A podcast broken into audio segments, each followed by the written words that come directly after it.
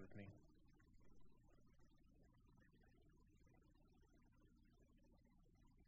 Lord, we pray that your Spirit would reveal the truth of your word to us tonight, that it would be implanted deep in our hearts, that it would invigorate us in our Christian walk, that we would serve you and love you, that we would not hide sin in our hearts and our lives, but daily repent, daily put it to death by the power of your Spirit,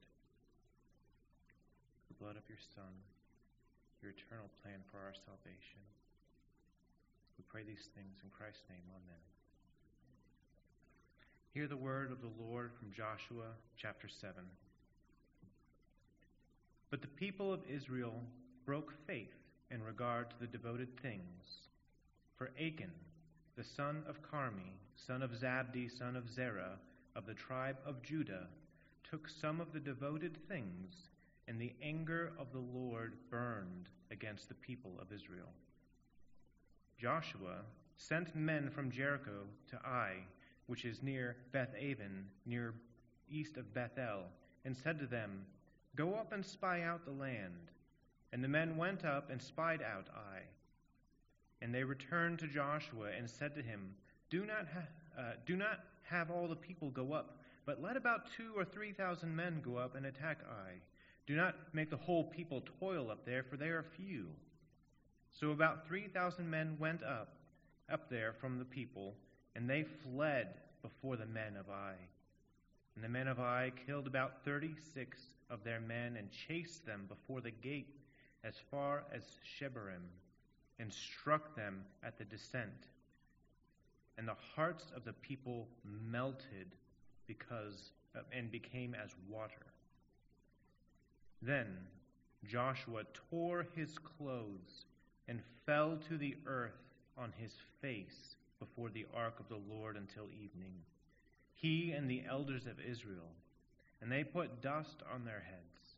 And Joshua said, Alas, O Lord God, why have you brought this people over the Jordan at all, to give us into the hands of the Amorites to destroy us? Would that we had been content to dwell beyond the Jordan. O oh Lord, what can I say when Israel has turned their backs before their enemies? For the Canaanites and all the inhabitants of the lands will hear of it, and will surround us and cut off your name from the earth. And what will you do for your great name?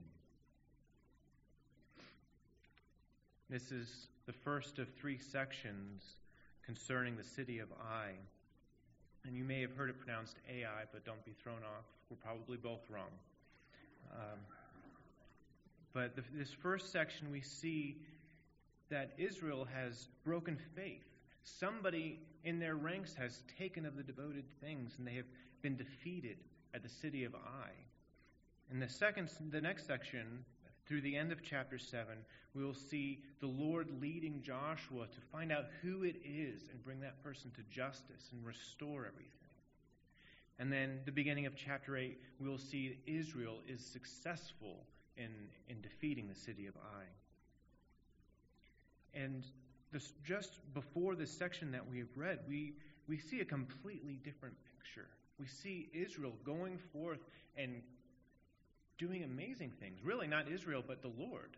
They go to this fortified city of Jericho with this great wall, and they don't have any instruments of war. They don't have any great battering rams. They don't have catapults. These aren't even really trained men of war. They've been sojourners their whole life, wandering in the desert. What do they know of war? And yet, by walking around the walls of Jericho, the Lord gave them success. They fell down flat. They go in and they don't even record a single casualty in this battle from the side of Israel. This is an amazing victory. Nothing can stand before them. The Lord is clearly on their side. And then they go to, to Ai, and it's a very different situation. There's no great wall. This is an easy foe. That, that was going to be that was going to be a hard thing to do and easy. Fell down flat. And they go here and they say, well, this is an easy foe. We don't even need to bring everyone. Don't make everybody climb up that difficult hill. Just send a couple thousand, and they'll take care of it. And they get fended off easily. They go running, fleeing. 36 casualties.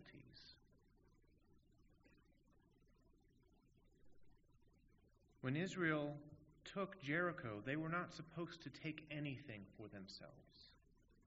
In 6, chapter 6, verse 18, we read, But you keep yourselves from the things devoted to destruction, lest when you have devoted them, you take any of the devoted things and make the camp of Israel a thing for destruction and bring trouble upon it.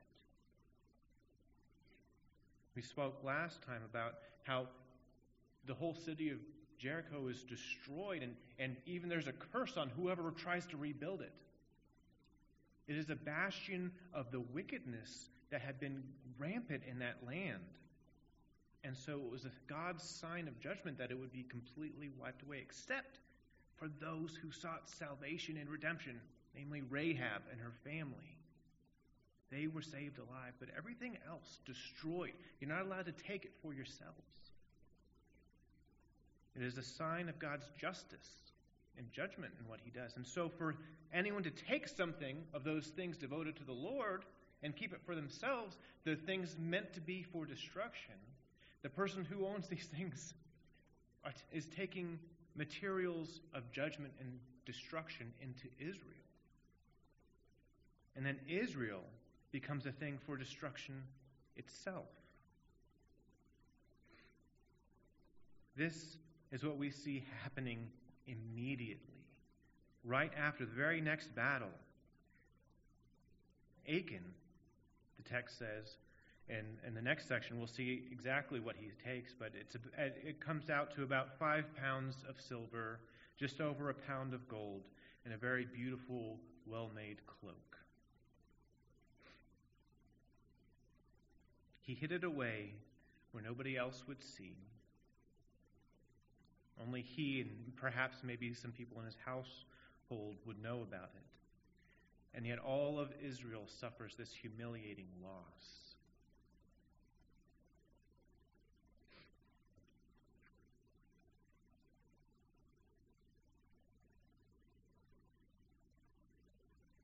It can be tempting to read this and, and and over apply it. And to think, anytime things go wrong in my life, God is angry at me. So uh, my my investment didn't go well in the market. What did I do? Is there a sin in my life that God is judging me for, or my, there's sickness in my family? Is there something going on? Things are not going right. We we can be tempted to read this and over apply, thinking that God is is angry, that this is how things are always happening.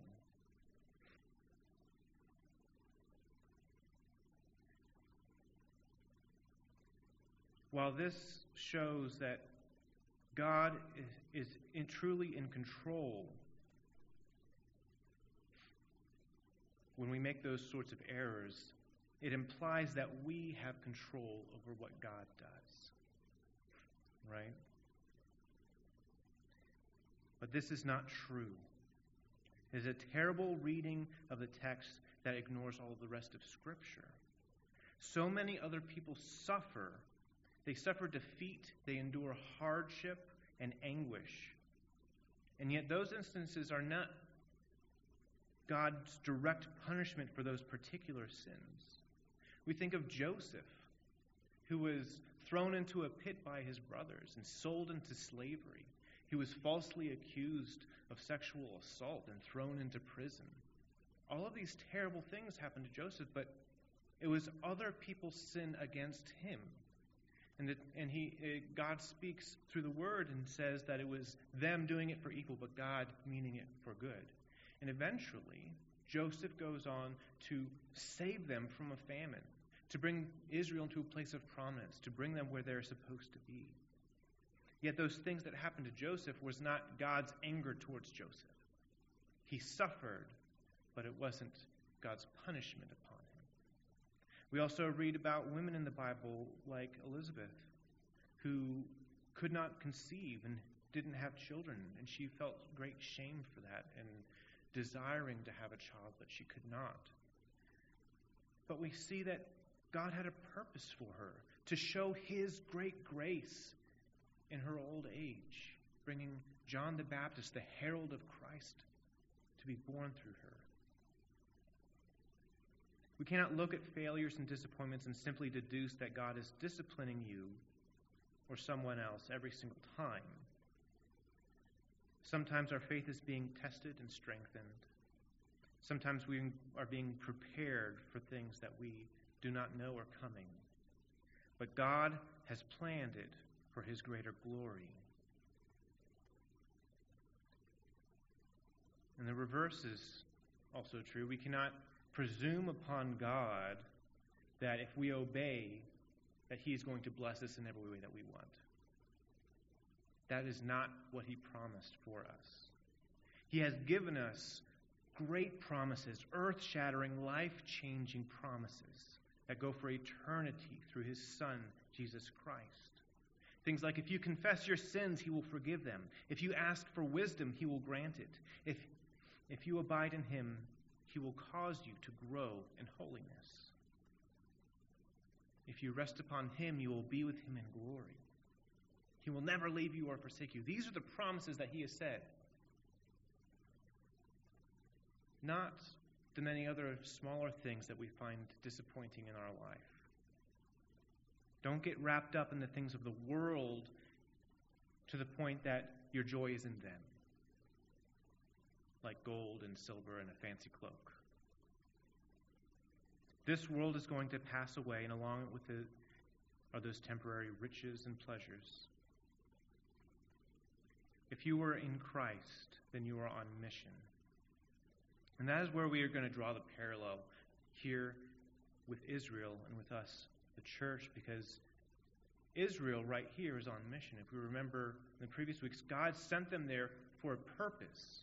They are to exact his judgment on the people in Canaan because they have sinned greatly. All of the, the, the, laws in the Old Testament, those things that we are difficult to even read about, were being practiced in Canaan.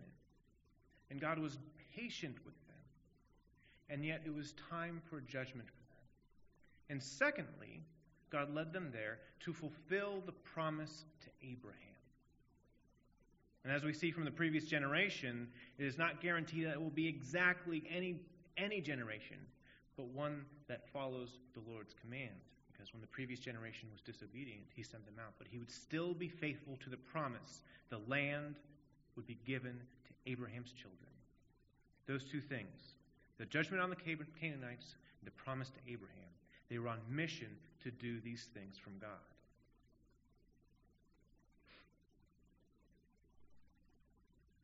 But when Achan took from the devoted things he associated Israel with the destruction of the Canaanites. And at that point, they were no longer the ones to perform judgment, but to receive it. If we see here the church, we too are on mission. God sent us here to speak the gospel, to love each other as he has loved us.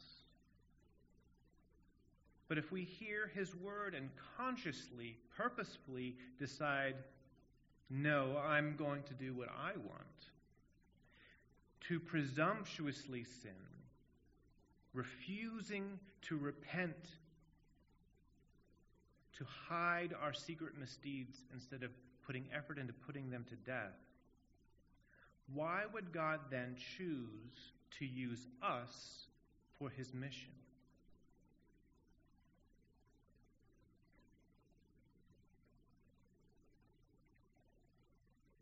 We know that in Christ we will not be, we will not see eternal judgment if we truly trust and rest in Him. But we also know that if we are presumptuously sinning, hiding sin in our hearts, God sees it. He is not ignorant, He is not a fool, and He takes it seriously. if we have a mission, something to accomplish, He is calling us to something more than living any way that we like, but rather, part of the mission is following those commands. And if we want to serve God, we must be active in killing our sin. It is never hidden, it affects those around us, and it truly destroys our ability to serve. I do want to note that this can sound overbearing, and I'm not meaning to say that if you stumble and sin and fall, that God isn't going to use you, you're going to be ineffective, and everything is terrible. No. But if you hold on to sin and say, no, this one, I'm keeping this one, this one's mine. Or if we say, God doesn't really see, He hasn't done anything yet, it doesn't really matter. how can we expect to be effective? How can we expect to see fruit? Expect the God who hates sin to bless our ministry and our work. This is called sinning presumptuously. To say that I can do what I want because I have forgiveness. Rather than seeing that Christ has set us free from sin, and so we can live in that way. But first, I want to speak about how our sin is never hidden. Achan had hidden these things away. They were well hidden. Nobody in Israel knew why they were losing this battle at the beginning. But we will see in the next chapter that he had hidden it in, his, or this, the next section that he has hidden it under his tent. Nobody could see it but him. But it was evident to God. It was not hidden from God. Have you ever known somebody who would never apologize, who would openly hurt you, say things against you, do things against you. They would be open and blatant into your face, and they would never actually say that they were wrong. Or worse, they would even deny that they had done the things that they had just done. This is so frustrating and infuriating when this happens. How can you say you didn't do that? How can you say that you're not wrong? I saw you. I, you did it to my face and you still won't apologize.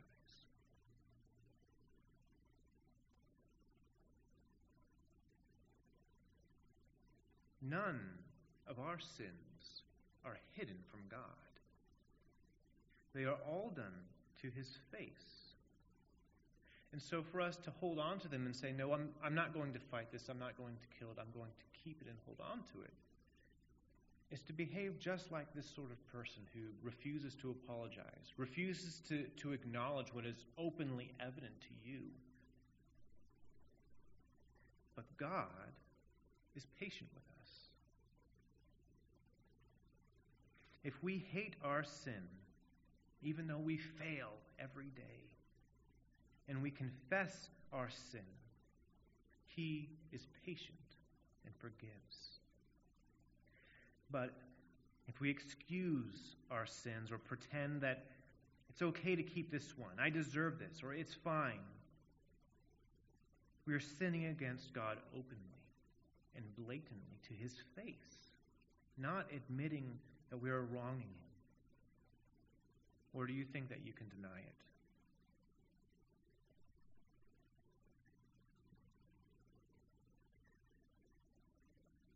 Our sins are clear and open before the Lord.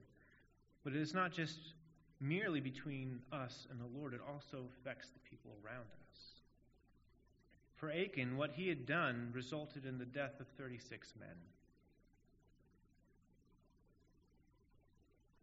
We see the mourning that occurs after this. Joshua is is weeping. He tears his clothes and he pours dust on his face. He puts his face to the ground. This is a sign of severe mourning. We may say it was only 36 men, but they, they were supposed to be under the protection of the Lord. We didn't hear of anybody dying in, from Israel and Jericho, and then they went over to this little tiny town that was supposed to be nothing, and they walk up there, and it is so evident that they are not under the protection of the Lord that they flee, they run away. They don't understand what's happening. Jericho fell like that. What's going on here? They don't know what to do with themselves, and they flee, they run away. And 36 men die.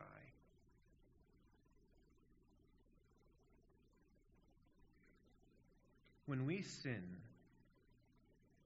it is never in a vacuum. It is not just me and my sin.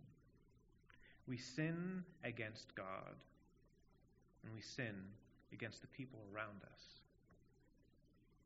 It could be something direct, me saying words in anger, mistreating somebody, or lying to them. Or it could be something indirect.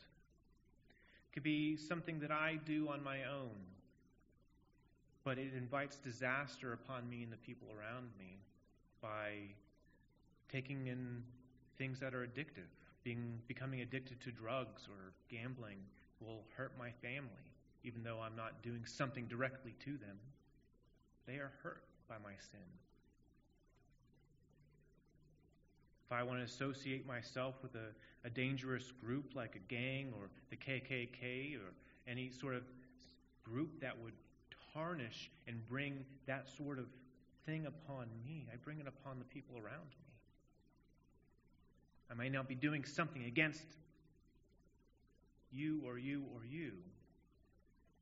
But by what I do, I am bringing the disease and corruption and effects of sin to the people around me. Sin has effects. There, they naturally come from it, and it grows, and it changes you, and it invites terrible things. And that is part of the reason why God judges it so severely. If we were to look at this section versus the next section where Achan and, and his household are put to death, we can look at this and say this is, this is the effects of sin and how it is causing pain and, and awfulness and defeat. And in the next section, we see the punishment of sin how God is going to come in and put a sentence to the wrong that was done, so that the corruption of sin and the pain and death that naturally comes from it will cease.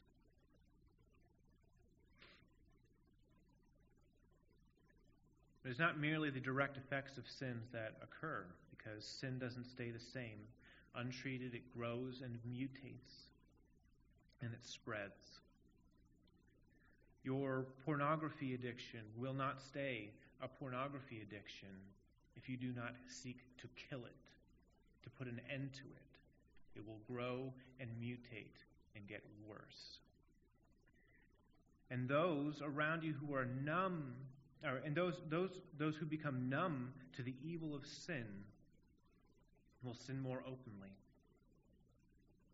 and sinning more openly, others will see it and think it's not that bad. Well, they do it.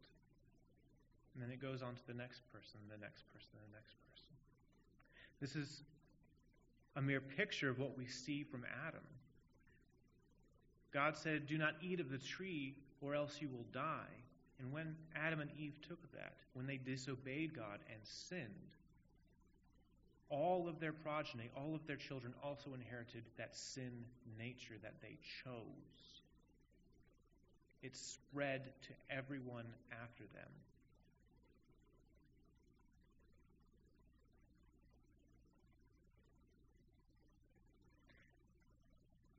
We may ask, why would God punish all of Israel when only one man sinned?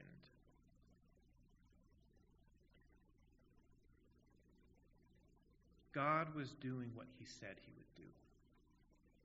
He, he was protecting them and using them as an instrument of just of divine judgment. The Israelites realized that he, he stopped protecting them as soon as they start losing. That's why they lost heart. That's why they ran away. They weren't seasoned warriors. They weren't used to this. They won battles because God was their strength until he wasn't. This is the Lord's conquest, not, not Israel's. He sets the parameters, and he specifically said that those belongings were his. They were devoted to destruction. They were a testament to his judgment on the wickedness of the practices in that land. And if anybody would take it for themselves, they would bring that destruction upon them. God only did what he said he would do. And how would it look for God to say this, and then Achan steals from the devoted good, goods and nothing happens? Look, God said he would destroy us, but nothing really happens. We can do what we want. He doesn't really care. Or he's not strong enough to oppose us. How would that look to outsiders? That God would not keep his promises or truly judge the wicked? Did the Canaanites just get unlucky? Is God truly a holy God? No. God fulfills his promises. By the truth of his word, Israel became a thing for destruction in that moment. God judges the wicked and the righteous, and every sin will be accounted for. But thankfully, that's not the end of the story for Israel, and it's not the end of the story for us. For those who are in Christ, we are secure in Christ because he has taken the penalty of sin upon himself.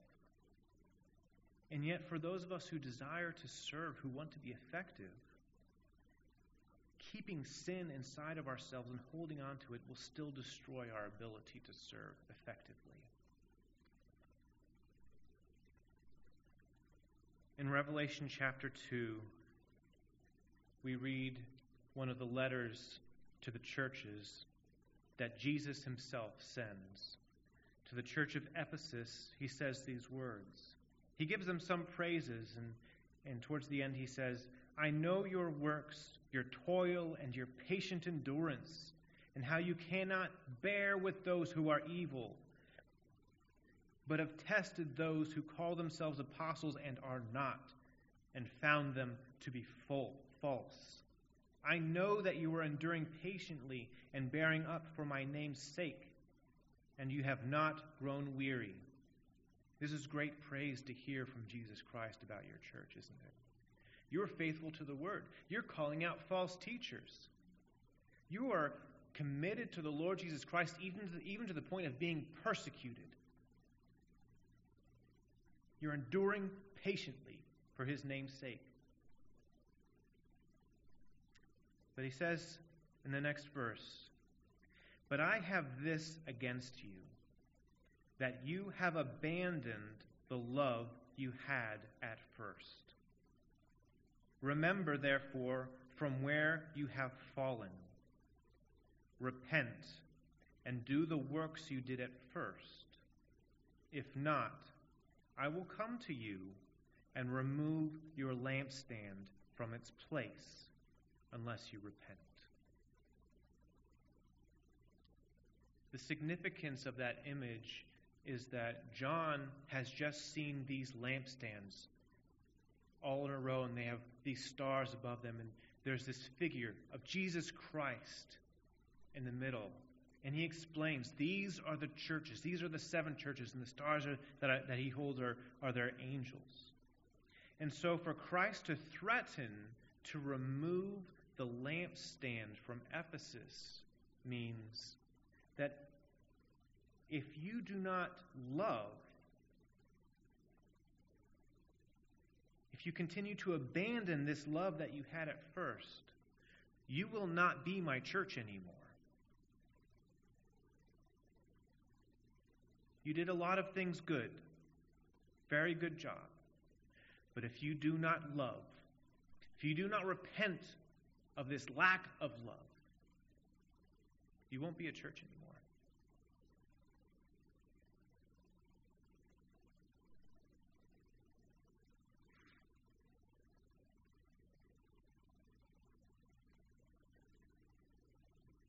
Ephesus abandoned the love that they had at first. And for that, they would no longer, if they did not repent, they would no longer be God's instrument of salvation by spreading the gospel and bringing others into his grace.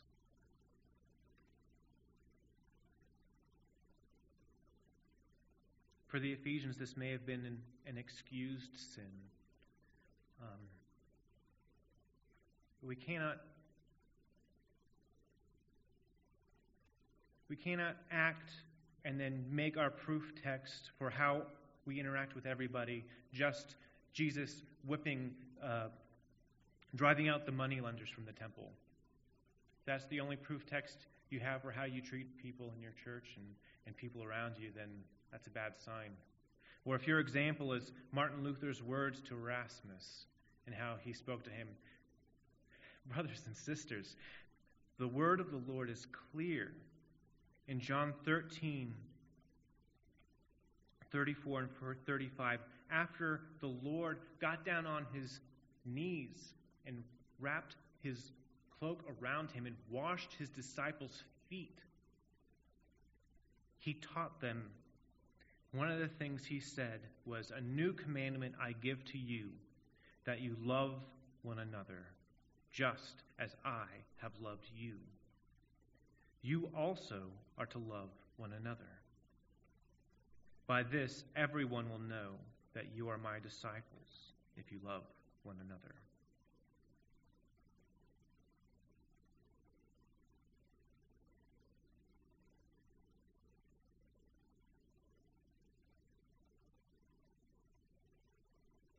This is part of what it means to be the church and obedient to God's call. This is a clear and explicit command that God has for us. Just like He gave a clear and explicit command to Israel do not take of the devoted things, or you yourself will be a thing devoted to destruction. And He is true to His word. And He calls us in the same way. By this, people will know that you are my disciples if you love one another. And yet, if we abandon that love, we show that we are not the church.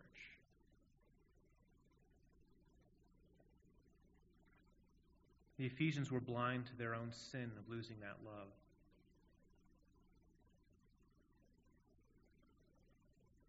And so we have to ask ourselves do we want to be useful? Do we want success in mission? Do we want to serve in God's kingdom? Because these things will happen with or without us. Because it's not just us, God is on a mission. And it will happen. His kingdom will be built, the lost will be saved. The question is whether or not we will be a part of it.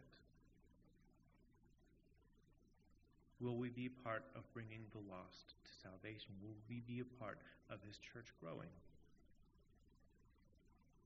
If your answer is yes, that this is what you want, then you must take seriously the responsibility to put sin to death in your life. It's not a silly thing or a joke or something to, to feed and grow and excuse. And this does not mean that you have the power to save souls within your ability to avoid sin, right? I'm not trying to encourage magical thinking where if I just do the right thing, if I act good enough, then people will go to heaven. And if I do, if I sin, then people will go to hell. No. God is sovereign. And He is calling you to service. It is a matter of whether you will be a part of that mission. We have to recognize that God hates sin and that He saved us from it. He didn't save us so that we could sin more freely. He loves bringing salvation to the lost, and He wants us to be a part of that. Psalm 119:72 says, "The law of your mouth is better to me than thousands of gold and silver pieces." It's a beautiful thing to say. The law of your mouth is better to me than thousands of gold and silver pieces. Is that true for you? Can you say that with conviction in your heart? Because Achan had a very literal choice between obeying the word of God and silver and gold that was set before him. And it turned out that silver and gold was more precious in his eyes. For you, it may be the same thing, or it may be something else. It may look different in your life. What is more precious? The beauty of the law of the Lord and what he has called us to, or the temporary pleasures and sins of the world? The corruption and evil and penalty of sin that we see here is great. It is hard to read a passage like this and find encouragement sometimes because there is death and there is weeping and wailing. But the harshness and the cruelty of sin point us to the greatness of the redemption that we have in the Lord Jesus Christ. It is this level of danger and corruption that he has taken upon himself, that he has freed us from, that he has saved us from. First Peter chapter 1 speaks of this great salvation. He says, knowing that you were ransomed from the futile ways inherited from your forefathers, not with perishable things like gold or silver, but with the precious blood of Christ like that of a lamb without blemish or spot. In Christ, we already have the greatest treasure that we could ever want. It is beyond compare. It is infinitely glorious and beautiful. And it will last longer than silver or gold because everything here will melt away at the word of the Lord if He chooses to. And we could say with the Lord from Matthew 16, What does it profit a man if he gains the whole world but forfeits his soul? Christ has given us this great treasure. What sin promises us cannot stand up to that. And so, for the joy of service and for the joy of the salvation that we have in Him, Let's go to Him in prayer to sustain us in a time of temptation.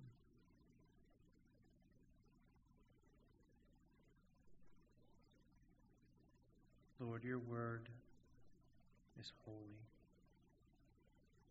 We pray that this would be stuck in our hearts, that would guide us, that we would hate the sin that you hate, Lord, that we would not cherish it, but we would cherish you.